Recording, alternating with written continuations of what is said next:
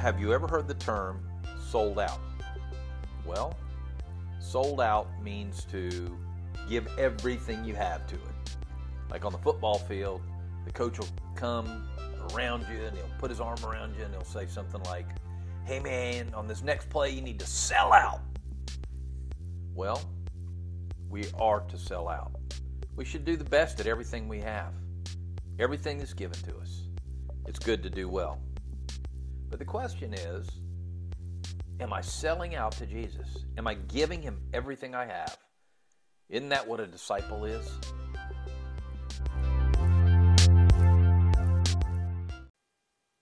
My name is Trey Rhodes, and I'm the Connections Pastor at Northwood Baptist Church here in North Charleston, South Carolina.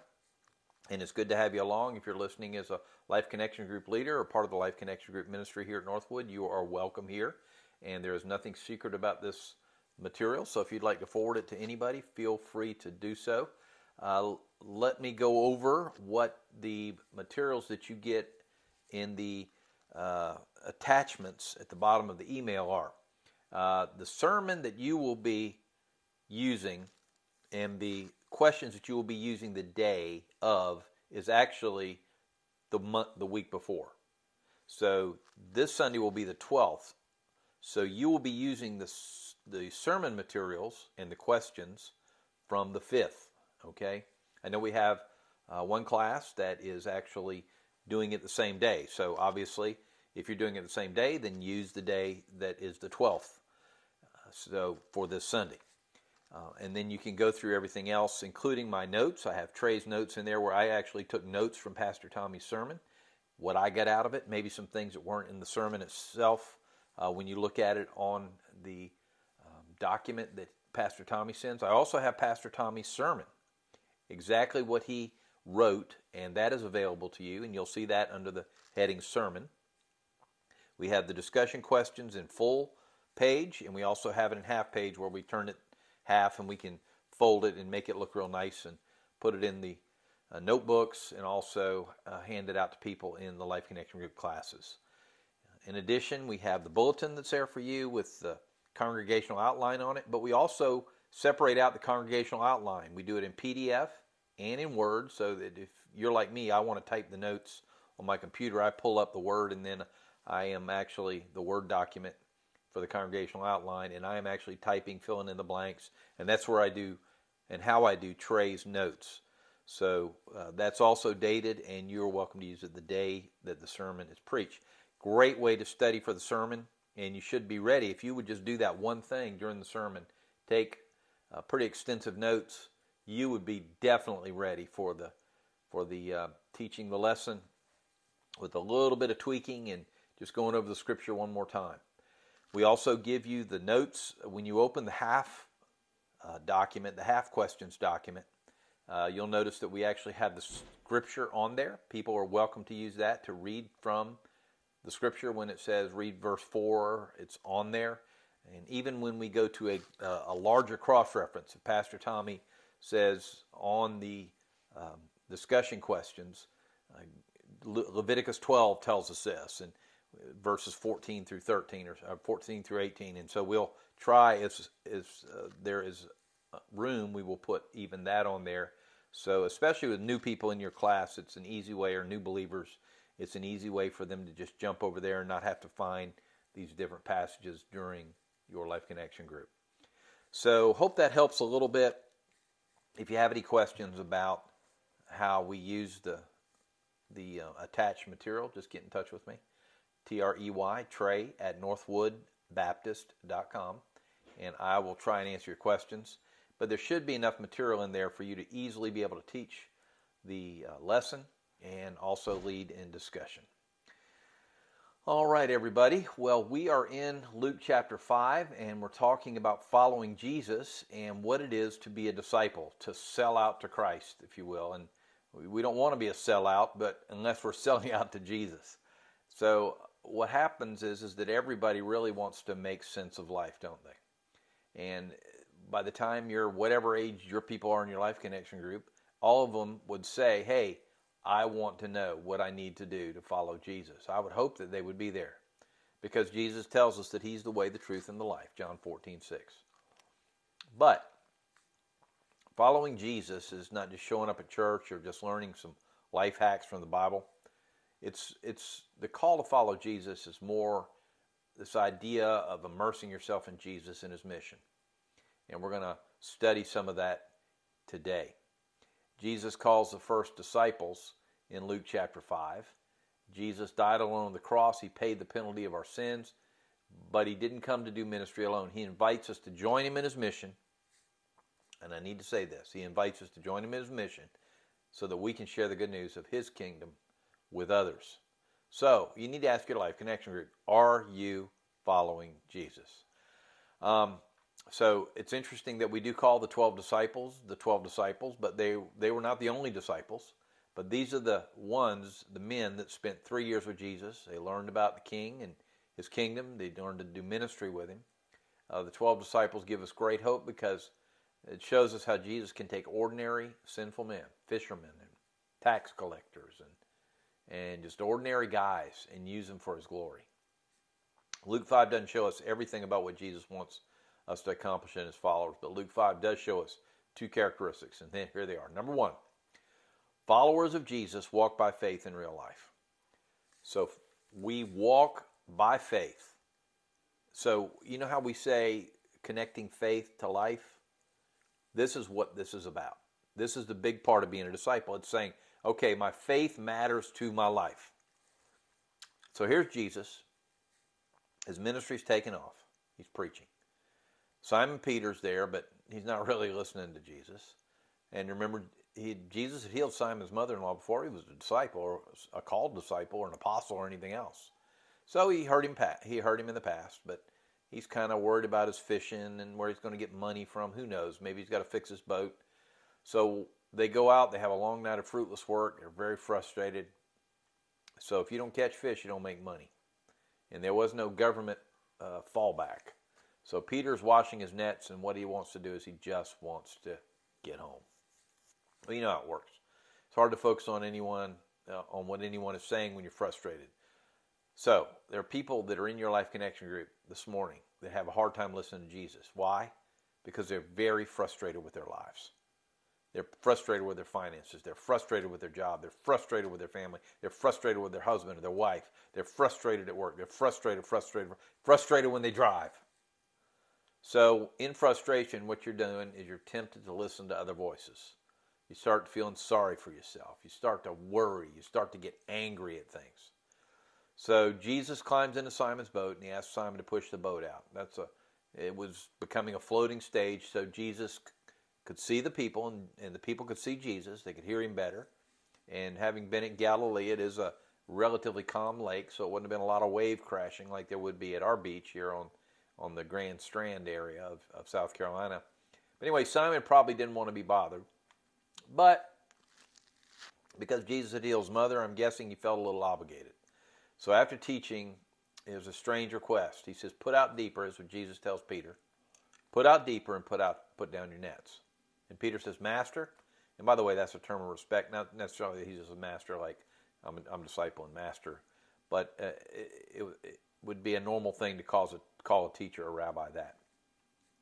Um, maybe, uh, so here's Jesus. Uh, Jesus is a great teacher, but here he is calling and asking fishermen to do the job. And he's telling fishermen, as a carpenter, what to do. And so Peter, of course, is very frustrated, but out of that frustration comes an incredible statement of faith. He says this But if you say so, I will let down my nets. That is an incredible statement of faith. Taking orders from a Jewish carpenter as a fisherman that should know where to fish, how to fish. Isn't that right? We always go to the guy that knows how to fish. Where's your fishing hole? And here Peter is being told by a carpenter how to fish. So what Jesus requested of Peter really didn't make sense. So what was happening though is Jesus telling them then to get out of the boat and leave the fishing net. But that uh, excuse me, let me say that again. It made sense to tell Jesus to get out of the boat and leave the fishing to Peter. But Jesus taught with authority. Jesus healed his mother-in-law. So he figured, well, I'll listen to him. So, what that means is that is faith in real life. That's faith when it counts. In real life, Peter goes to Jesus. But Jesus also meets with us in the mundane, in the hard moments, in the frustration. In real life, we need to respond to Jesus in faith. In real life, when life is fr- frustrating, we need to think about how Jesus uh, would um, uh, would want us to respond. And that's when our marriage is struggling, and Jesus calls you to do extra, to love and to have grace in the midst of that struggle. When it's hard to pay bills, what kind of step of faith is Jesus asking you to take? A follower of Jesus always connects faith to life, or does connect faith to life. Of course, even a follower of Jesus, strong follower of Jesus, messes up. But the problem uh, for many of us is that we walk away from a worship service where we've been taught the word saying, that's interesting, but it's not for me. So instead of saying I heard God's voice, I'll do what he says. Um, you know, that, that's what we should be. Time together in God's word isn't intended to be just interesting. It's intended to be transforming. I once heard a person say that the Word of God is not cake for special occasions, it is bread for daily use. It is how we live our lives. So there's three questions we can ask. Number one, are we walking by faith in real life? Okay, so that's how we know. Here it is. Number one, am I trusting God or something else?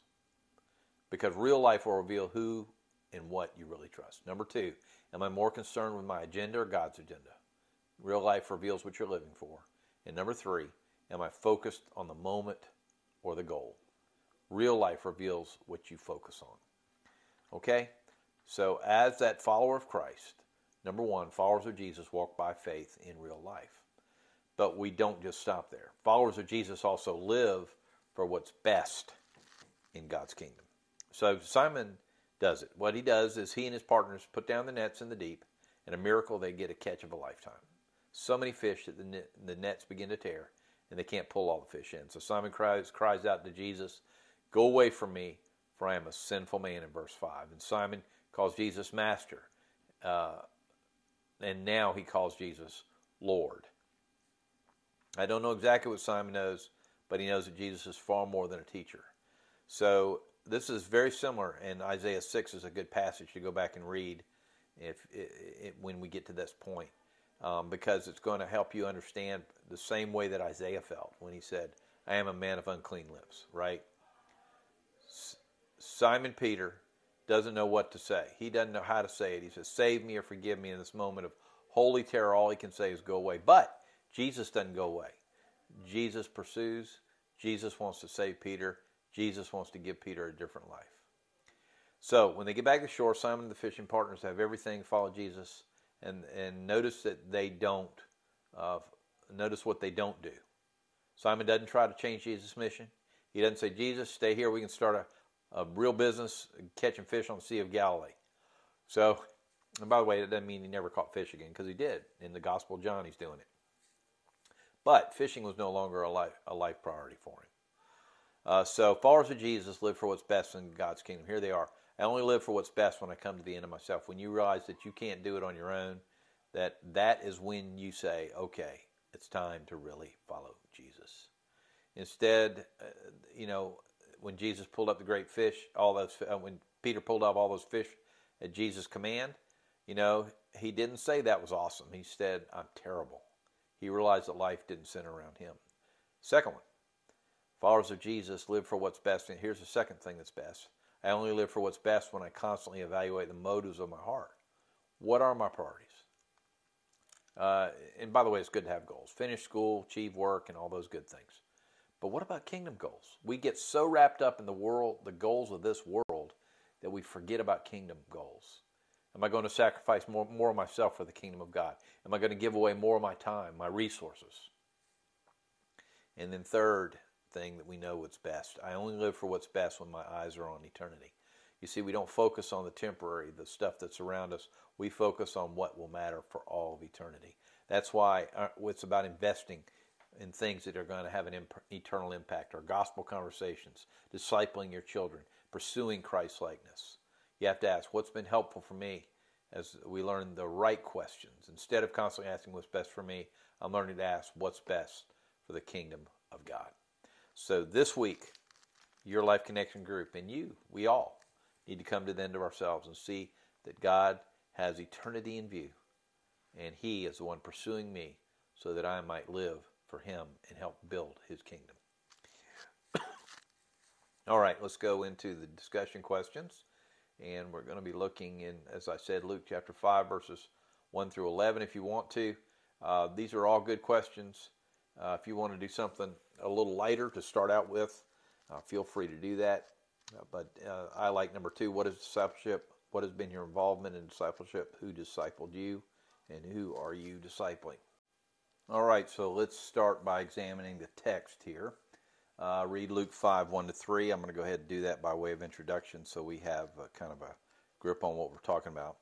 As the crowd was pressing in on Jesus to hear God's word, he was standing by Lake Gennesaret. By the way, Lake Gennesaret and Lake Sea of Galilee, same place. It was also called uh, Lake of Tiberias. He saw two boats on the edge of the lake. The fishermen had left them and were washing their nets. He, that's Jesus, got into one of the boats, which belonged to Simon, and asked him to put out a little from the land. Then he sat down and was teaching the crowds from the boat. All right, repeatedly, Luke shares about Jesus' preaching ministry. Why was Jesus' preaching ministry so important? Well, obviously, that is the way that he communicated his word, the word of God, to the people of God, to the people that were listening. So Jesus is preaching. Um, he wanted people to hear and respond to what he said. And uh, so that that's the bottom line. Preaching matters a lot, and preaching still matters a lot.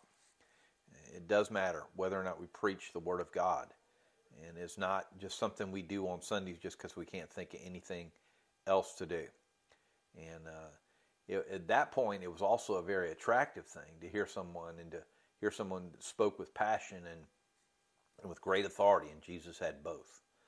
How do the miracles of Jesus complement his preaching? Well, they they if you remember from last week, what happened with with the the um, miracles is they affirmed what Jesus was saying was true. In other words, it gave him authority to be able to preach so that people would listen. All right, we already read verse three. Let's read verses four and five. Then he when he finished speaking, he said to Simon, "Put out into deep water and let down your nets for a catch." Master Simon replied, "We've worked hard all night and caught nothing, but if you say so, I'll let down the nets." So why does Jesus get in the boat? Well, he wanted to have a platform. Remember, we talked about that. Get out.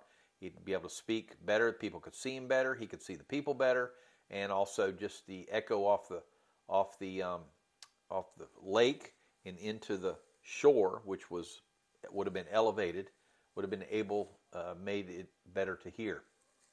So why do you think Simon honored Jesus' request to put out from the land? Well, remember he had taken care of his mama and mother-in-law, excuse me, and by taking care of his mama-in-law, uh, he kind of felt obligated.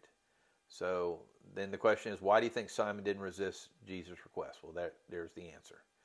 Uh, Luke 5, 3 through 7, we've already read that. Let's continue on and read verses 6 and 7. The Bible says, And when they did this, they craw- uh, let down the nets. Remember the end of verse 5. And when he did this, they caught a great number of fish and their nets began to tear. So they signaled to their partners in the other boat to come and help them, and they came and filled both boats so full that they began to sink. That's a lot of fish, isn't it?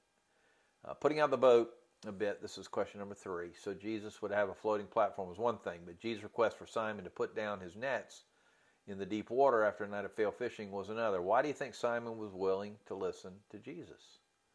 Well, uh, at first, as we studied a minute ago, he wasn't listening, but he decided to listen to Jesus. Uh, I can only imagine that he realized that Jesus was about to do something spectacular. Um, and so, out of out of Simon's frustration, God begins to speak. I think he had gotten to the point where maybe nothing else mattered, um, and so now Jesus tells him to do what he did. And so, this man with authority who had healed his mother in law, the guy that he wasn't even listening to, the guy that for Peter didn't really make sense, but Peter, for whatever reason, decided to make his uh, put faith, uh, make faith a part of his real life. Um, so he put down his nets in deep water. Have there been times that you have listened to Jesus when it didn't make sense? Yes, there have been. Uh, going to Africa was one of the big things. Uh, going to seminary was another big thing. Uh, it just didn't make sense, and actually was advised not to do it. So, uh, but you listen to Jesus because you know it's the right thing to do. You know that it's more important that you follow the, the voice of Christ than you do the, the voices of even people that seem very important to you. All right, Luke 5, verse 8. When Simon Peter saw this, he fell at Jesus' knees, and he said, Go away from me because I am a sinful man, Lord. What's, this is uh, question 5. Um, uh, what's significant about Simon's response? Why does Simon want Jesus to depart from him? By the way, question 4, we've kind of answered that. If you need more on that, just go to the sermon and uh, dig out some stuff on that, or you can um, do a little bit of study. Anyway, why does Simon? Uh, so, what's significant about Simon's response? Well, what, it's more about what he didn't say. He didn't say, "Wow, that's awesome. Hey, let's uh, put down. Let's let's do this more often, and I can be a rich, wealthy man." Uh, so, why does Simon want Jesus to depart from him? Because he feels so dirty. He hadn't been listening. He hadn't been paying attention. He really didn't care. He was wrapped up in his life. He was frustrated. He was angry, and all those things. And Jesus gives him all these fish, so much that's about to sink their boats. So, what does this teach us about how we should respond to Jesus? Well, we should respond to Jesus because he is always right. He's always going to tell us the right thing. And he's going to make a difference in our real life. And we have faith in him to do the right thing in our real life. And then when we respond, that's a step of faith that we take. That's in our marriage or forgiving when it's hard or all those things. Compare Simon's encounter with Jesus to Isaiah's encounter in Isaiah 6. I talked about that during the sermon, but you might want to turn there at this point, Isaiah 6, 1 through 8, if you didn't already do it during the sermon. How are these two accounts similar? Very similar. Two, two Jews. They are in the presence of God. They, in the presence of God, uh, they think they're going to have a big show, and in the big show, they fall at his knees. Isaiah says, I'm a man of unclean lips. Peter says, I am an evil man. And then how are they different? Of course, one's one's at the shore of, of Sea of Galilee, one's in the temple, and uh, one's a prophet, one's just a fisherman. So there are some differences as well. All right, Luke 5, 9 through 10. What does it mean to be a fisher of men? That means that you go after men. That's what uh, being a fisher of men is. And Jesus tells Simon Peter to get out of the boat because now he's about to become a fisher of men. He's going to go after, he's going to tell people what Jesus, he's going to, uh, I know this is kind of corny, but he's going to hook them with the gospel instead of, uh, or throw nets around them for the gospel. You know, that's the whole, you're going to bring them in. That's kind of the idea, the same principle is you go after them. And Jesus will then allow you to bring people into the kingdom and be a part of his work and bringing other people into the work of Christ. Uh, they might have some other things, and that's that's kind of an interesting question. How should Jesus' purpose for our life shape all our other priorities? It should be second. No, any other priority in our life should number one be secondary. But number two, I, I, I think more than that, the other priorities in our lives should work around the ultimate priority of bringing people to Christ, building the kingdom of God, bringing God glory, and helping Him make disciples. Right?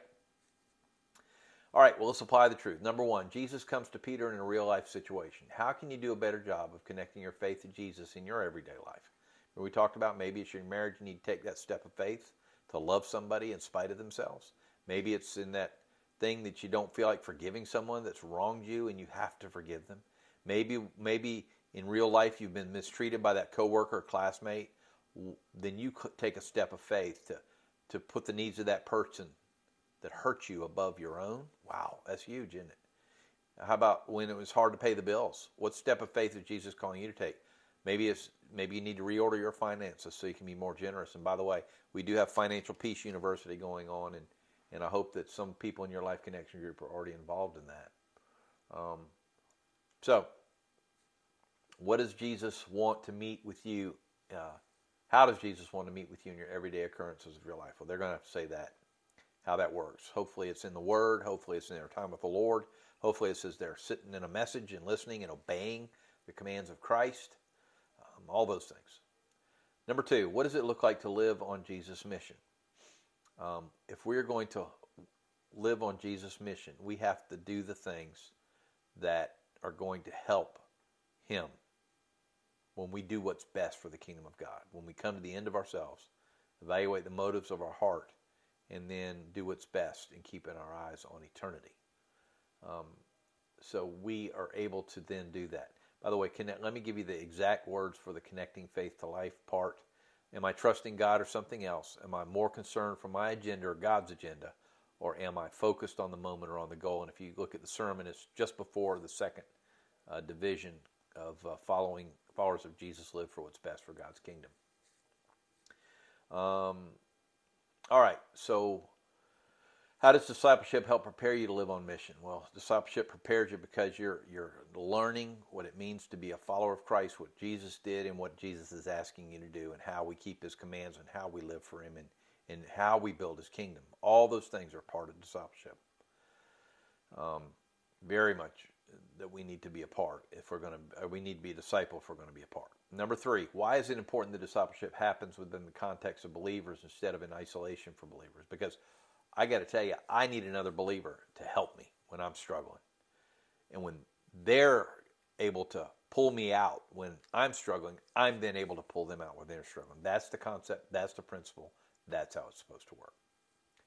All right, uh, respond to the truth. What do you think God is calling you to do? Response. In response, also, how should you pray? Lord, help make me a disciple, help me to be a follower. Lord, help me to connect my faith to, to what real life is, all those things. And then number three, uh, this one thing. What is one thing you can do this week to grow as a disciple of Jesus?